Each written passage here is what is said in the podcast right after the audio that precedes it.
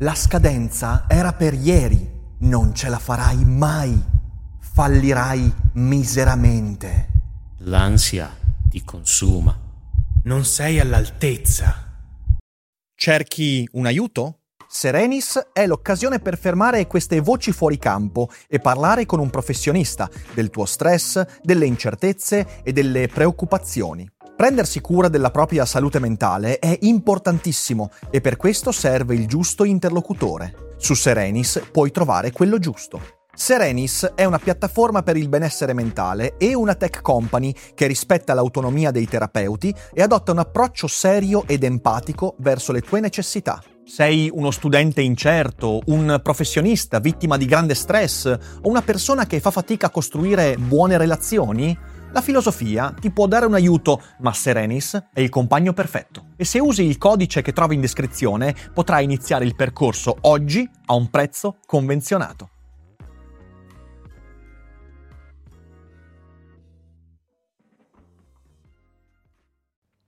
Ebbene sì, come volevasi dimostrare, la Disney sta inanellando un fallimento dopo l'altro al botteghino e ormai è chiaro che la svolta di attivismo woke intrapresa negli ultimi anni è giunta al capolinea. E allora, che cosa succederà e perché sta accadendo? Ne parliamo in questo Daily Cogito, come sempre, dopo la sigla. L'apocalisse zombie non è un pranzo di gala e si combatte un Daily Cogito alla volta. Che la Disney da qualche anno sia diventata la casa di produzione più attenta alle tematiche legate all'inclusività non è una novità e direi che non c'è neanche nulla di male. È giusto che un'azienda decida quali sono i suoi valori, anche quando i valori vengono adottati per motivi commerciali, perché le cose funzionano così. E da un decennio ormai si fa portavoce di battaglie legate alla cultura LGBTQIAPK, eh, al femminismo, l'antirazzismo, riempendo le sue storie e i film e i prodotti con messaggi legati a questa sensibilità. E allora si va dai disclaimer messi prima di Peter Pan o gli Aristogatti, in cui si dice al ragazzino o all'adulto che vuole guardare il film, attento, guarda che vedrai cose discriminatorie contro certi gruppi, perché questo film è di una certa epoca, è stato messo anche prima di Via col vento, insomma questi disclaimer che in qualche modo fanno sentire lo spettatore come davanti a una cattedra e questo come vedremo è un problema. Eh, si arriva ai remake live action come Mulan e La Sirenetta, in cui il nucleo cosiddetto walk, insomma, legato a questi valori, a questa riproposizione culturale, è molto molto chiaro. Allora c'hai Mulan, che non è più quella del cartone animato, ma è una donna supereroina che non si sa bene come riesca a fare quello che fa, fino alla Sirenetta, che ovviamente è un'attrice di colore, e quello è il fulcro del film, quello è il centro intorno a cui si impernia tutta la storia. Fino ad arrivare poi al pink washing del Marvel Cinematic Universe e di altre, eh, altre saghe, in cui tu hai questa spinta molto forte per avere delle supereroine, che di nuovo non c'è nulla di male, ma quando questo diventa l'unica cosa del film, beh, allora c'è un problema. E per chi fosse ancora nel mondo delle favole, si trattava di mosse commerciali. Perché bisogna rendersi conto che il fine di Disney è quello di far vedere film e quindi incassare di più. Ed è una scommessa che ora sta venendo persa un passettino alla volta. Infatti flop dopo flop il pubblico sta voltando le spalle a questa filosofia. E la domanda è ma come mai? E questo sarà interessante scandagliarlo. Vi ricordo che eh, la Disney produce film in lingua inglese e allora, prima di lanciarci in questa disamina, vorrei anche ringraziare lo sponsor di oggi che ti permette di ascoltare Peter Pan, eh, oppure Gli Aristogatti, oppure Il Re Leone, o persino Mulan, anche il remake, anche il live action in lingua originale, ovvero l'inglese. Cambly infatti è l'applicazione che direttamente da smartphone o da computer ti permette di avere delle video call faccia a faccia con insegnanti madrelingua inglese che ti permettono di allenarti, di imparare l'inglese nel campo specifico di riferimento. Quindi se per esempio stai preparando un colloquio di lavoro per una multinazionale, troverai l'insegnante giusto per te nel campo di riferimento, che sia la chimica organica oppure l'inglese commerciale, quello tecnico, eh, di eh, architettura e via dicendo, troverai l'insegnante giusto per te.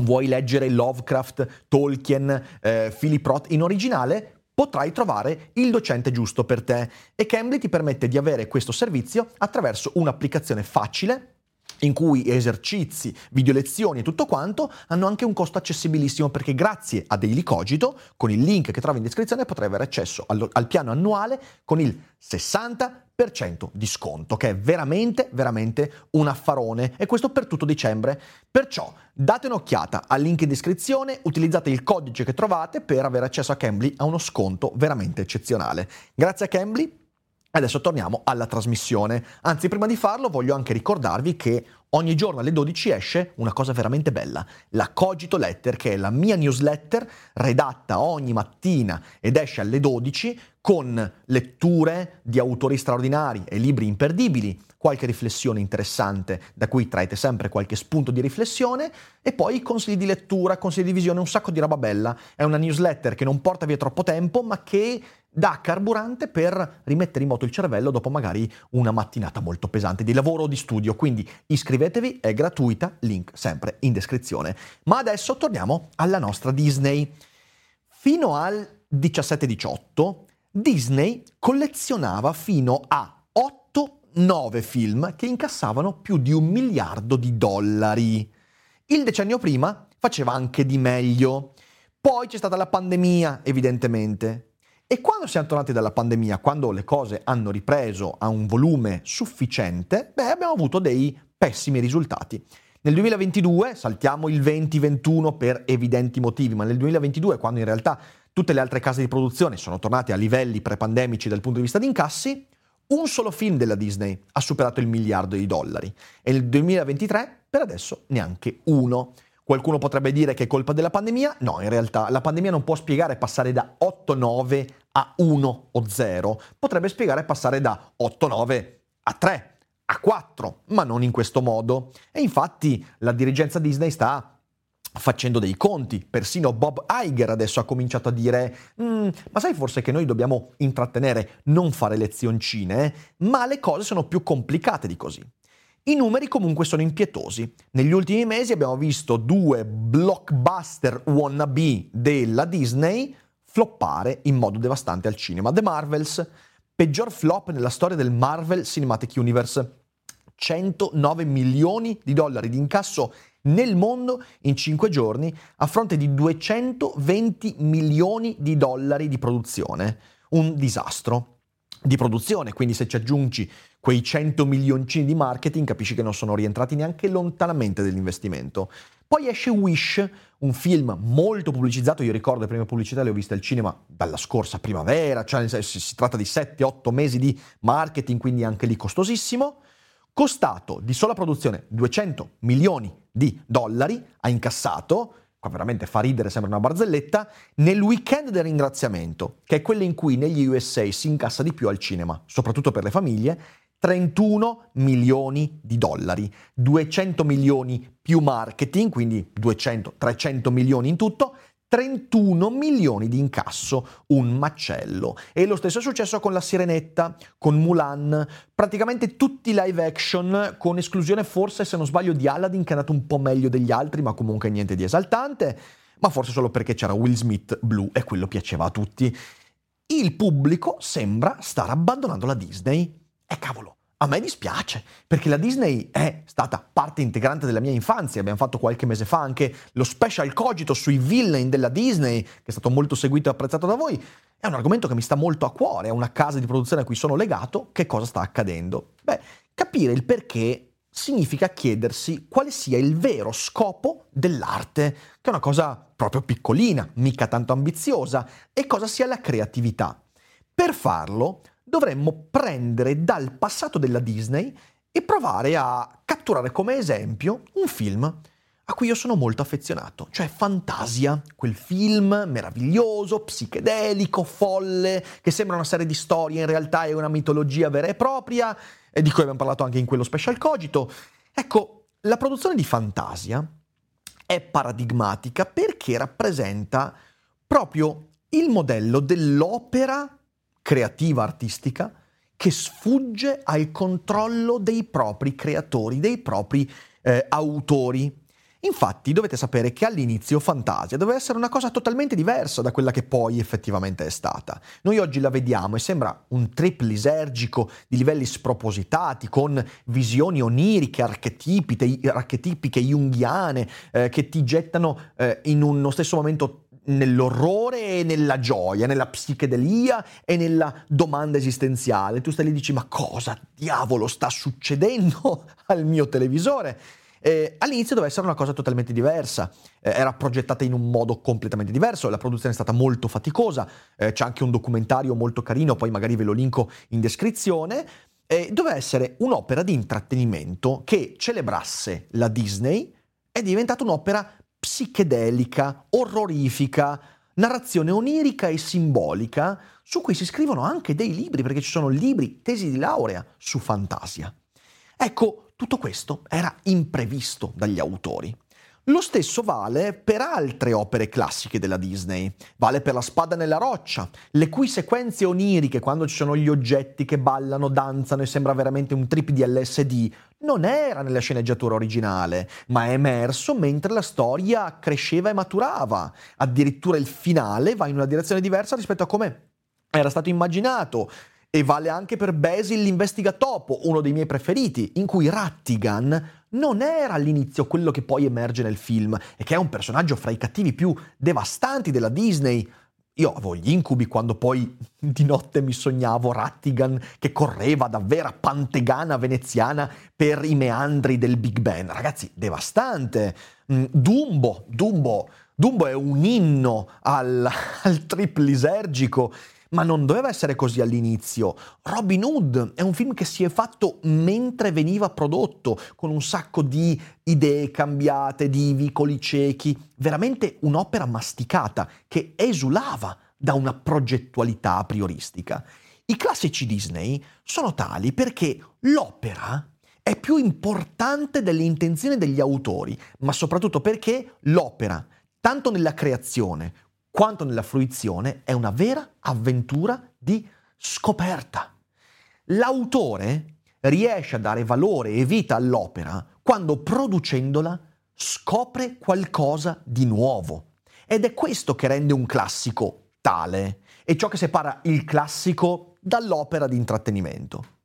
In questo modo, lasciando che l'opera riesca a valicare le intenzioni degli autori, lasciando che non sia la volontà autoriale a prendere il sopravvento, ma la storia, in questo modo questa può sopravvivere anche ai messaggi che l'autore o gli autori volevano mandare e anche alla valenza delle loro intenzioni. Chi se ne frega di quali fossero le intenzioni degli autori di Dumbo, degli autori di Fantasia? Non ce ne importa niente. L'opera vive in modo autonomo per un motivo ben preciso. Il valore dell'opera a quel punto può anche tendere a un'universalità perché riesce a parlare non solo ai simili degli autori. E anche questo è un punto essenziale da comprendere. L'opera diventa universale quando le intenzioni dell'autore, che magari vuole rivolgersi a un target ben preciso, alla fine vengono messe da parte e quell'opera riesce a parlare a tantissimi. Dietro di me è pieno di libri che erano stati scritti probabilmente con uno scopo ben preciso, ma poi sono sopravvissuti a quegli scopi, arrivando persino fino a me, che non potevo essere il target di un autore del 1400, del 1500. Capite quanto è importante questo? Another day is here and you're ready for it. What to wear? Check. Breakfast, lunch and dinner? Check. Planning for what's next and how to save for it? That's where Bank of America can help. For your financial to-dos, Bank of America has experts ready to help get you closer to your goals. Get started at one of our local financial centers or 24-7 in our mobile banking app. Find a location near you at bankofamerica.com slash talk to us. What would you like the power to do? Mobile banking requires downloading the app and is only available for select devices. Message and data rates may apply. Bank of America and a member FDIC. Se al contrario un'opera vive e muore sotto il dominio delle intenzioni autoriali, ecco che l'opera si accartoccia, diventa un'opera che risponde a dei, a, a dei bisogni temporanei, transitori, che vanno di moda. Se tu componi un film allo scopo di dare una rappresentazione ad una minoranza, per esempio, attenzione, scopo nobilissimo, ma ci mancherebbe, io non voglio dire che questo è sbagliato, è chiaro, è uno scopo nobile, io scrivo qualcosa per donare a te minoranza una rappresentanza, ma ci mancherebbe. Il problema è che tu non stai più raccontando una storia, ma stai costruendo un'appartenenza, una somiglianza, stai dando a qualcuno un motivo per sentirsi confortato, che può di nuovo andare benissimo, ma non è un qualcosa che possa sopravvivere a quell'intenzione. Le grandi storie, eh, quelle che sopravvivono veramente alla, al, al corso del tempo, ai limiti etnici, linguistici, sociali, psicologici, le grandi storie non sopravvivono grazie ai messaggi che creano inclusività, appartenenza o comfort. Quello eventualmente può essere lo scopo di un pamphlet politico, di un saggio critico. Se io voglio dirti quello che penso di una discriminazione, di un evento politico, eh, di un'appartenenza di un certo genere, non mi metto a raccontare un romanzo, a scrivere una storia, mi metto a scrivere un saggio, un pamphlet, faccio un discorso politico. La storia, la narrativa, ha altri scopi che poi vedremo. L'opera creativa, infatti, sia essa letteraria o cinematografica, vive di energie che valicano necessariamente le sensibilità di un'epoca, perché ci mettono di fronte ad aspetti universali dell'esistenza umana. Quando io guardo il gobbo di Notre Dame e vedo Frollo, io non vedo un uomo di chiesa, non vedo eh, un individuo narcisista, non vedo qualcosa da tenere distante perché io appartengo ovviamente ai buoni. No, io trovo me stesso. E lo stesso vale, come ho argomentato nella monografia e nello speciale sui villain Disney, con Gaston, eh, con anche i buoni, quindi con Mufasa. Io trovo me stesso in queste storie. Ma posso trovare solo me stesso se quell'opera non vive dell'intenzione degli autori che non possono conoscermi. Possono al massimo creare un messaggio che sia applicabile e simpatico ed empatico nei confronti di quegli individui che somigliano agli autori. L'opera creativa non può basarsi su questo. Frankenstein e Dracula, Gollum o Uncino sono personaggi universali o che tendono all'universalità perché vivono indipendentemente dalle intenzioni con cui i loro autori li hanno creati. Mary Shelley, quando scrive Frankenstein, sicuramente aveva delle intenzioni ben precise, che avevano a che fare con la sua epoca di appartenenza, con i suoi familiari, le sue relazioni, con le sue idee politiche, ma certamente. Ma Frankenstein non ha queste caratteristiche. Lei non scrive Frankenstein per insegnare agli altri quello che pensa intorno a certi problemi. Lei scrive Frankenstein per darci uno specchio, per darci qualcosa in cui riconoscerci.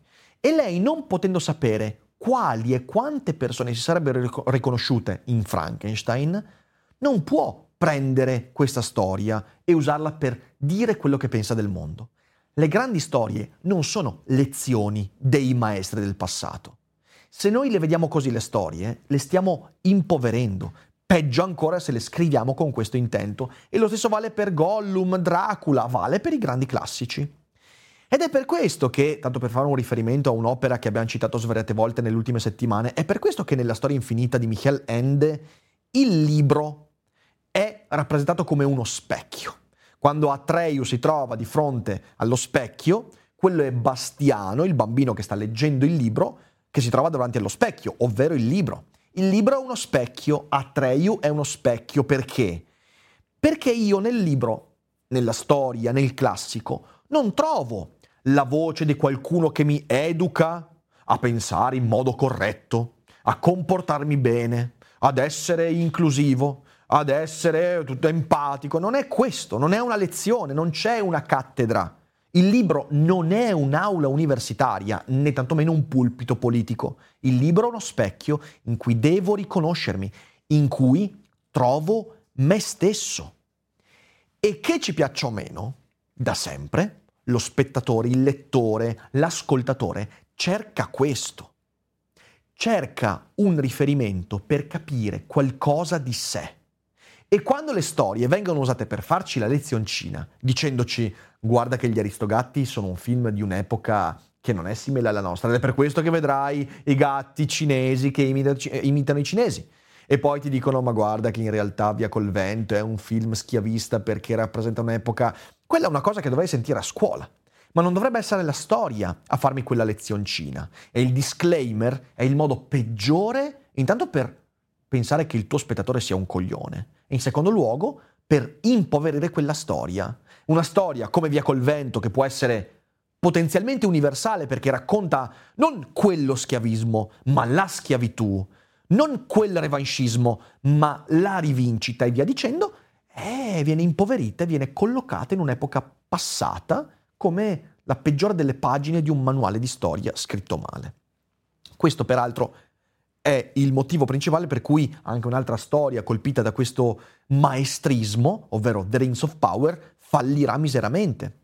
E ha già fallito in realtà, perché la differenza fra Il Signore degli Anelli eh, e il Silmarillion e The Rings of Power, intendo il libro di Tolkien e questa peccionata di Amazon, è legata al fatto che Tolkien non voleva fare la lezioncina a nessuno.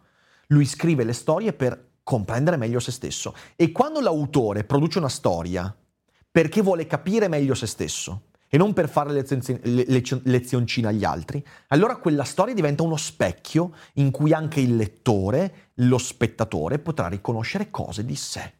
Questa è la trasparenza delle storie e questo aspetto è determinante per trasformare una narrazione in un classico. The Rings of Power non sarà mai un classico, così come non lo sarà mai neanche Wish, neanche The Marvels. Il motivo del flop Disney di questi ultimi anni sta tutto lì. Autori convinti, non tanto per ideali, ma per fini commerciali, che infarcire le storie di messaggi che vanno di moda, di inclusività, di empatia, di riconoscimento, di appartenenza e via dicendo, fosse una buona idea. E quindi fanno questa scelta e ci spendono una montagna di soldi.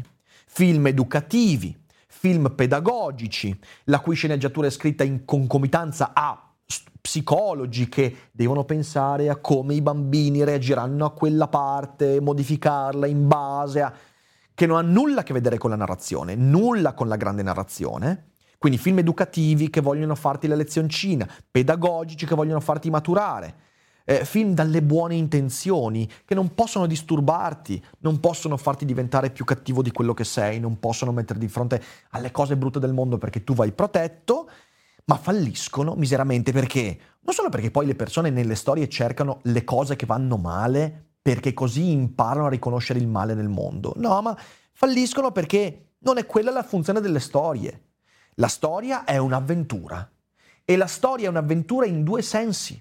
È un'avventura per chi la produce, è un'avventura per chi la legge o ne fruisce. Fantasia è stata un'avventura per chi l'ha prodotto. Un'avventura di autoscoperta, di autoriconoscimento anche fastidioso, caustico, devastante. Ed è per questo una scoperta, uno specchio, un'avventura per chi lo vede persino oggi, a distanza di 50 anni. I grandi libri, i grandi film sono avventure per chi li fa e per chi li vede, per chi li scrive e per chi li legge. Il wokismo di questi anni è il contrario dell'avventura, è il mettersi in cattedra e dire io so cosa è giusto ti mostro cosa è giusto raccontare e ti dico cosa è giusto recepire. in questo modo la storia si accartoccia e diventa la peggior lezione morale che nessuno poi recepirà mai e poi alla fine la gente si rompe le balle. Peraltro, questo sta già portando le sue tracce perché vi, vi cito soltanto una dei tanti, la, la, Tondra Newton che era a capo della Disney proprio per la produzione eh, di questa di questa nuova immagine valoriale della Disney eh, è stata licenziata quest'estate. Ovviamente i flop attuali sono la lunga coda di questa idea idiota, di questa trasformazione fallimentare, quindi ne vedremo ancora per qualche mese, credo. E poi speriamo che la Disney cominci a ritornare a fare storie e non più pamphlet politici con personaggi stantii che non hanno alcun significato, né valore, né spessore. Ora Speriamo quindi che la Disney torni a fare la Disney, torni a produrre storie che ispirano e non lezioncine che educano, ma solo al fine di vendere, soprattutto visto che non vendono più. E ovviamente questo non può essere un buon risultato. Speriamo di tornare a farci ispirare e magari ad avere storie che ispireranno le generazioni di domani, perché ci serve come l'ossigeno avere una generazione di autori cinematografici, letterari, che tornano a cercare loro stessi nelle storie che raccontano e in questo modo produrre specchi in cui noi, da poveri piccoli mortali, possiamo riconoscerci, rispecchiarci e andare avanti insieme in questa avventura che è la vita. E con questo è tutto. Io spero di aver dato qualche spunto utile, di aver messo qualche ragionamento interessante e non banale. Come sempre, se siete in live non uscite perché adesso andiamo a leggere qualche commento. Se siete in differita, condividete la puntata, fate conoscere dei cogito delle persone lì fuori e iscrivetevi alla Cogito Letter che male non vi fa. Ci rivediamo molto presto con le prossime dirette e buona serata e alla prossima. I'm Sandra, and I'm just the professional your small business was looking for. But you didn't hire me because you didn't use LinkedIn jobs. LinkedIn has professionals you can't find anywhere else, including those who aren't actively looking for a new job but might be open to the perfect role, like me. In a given month, over 70% of LinkedIn users don't visit other leading job sites. So if you're not looking on LinkedIn, you'll miss out on great candidates like Sandra. Start hiring professionals like a professional. Post your free job on linkedin.com/spoken today.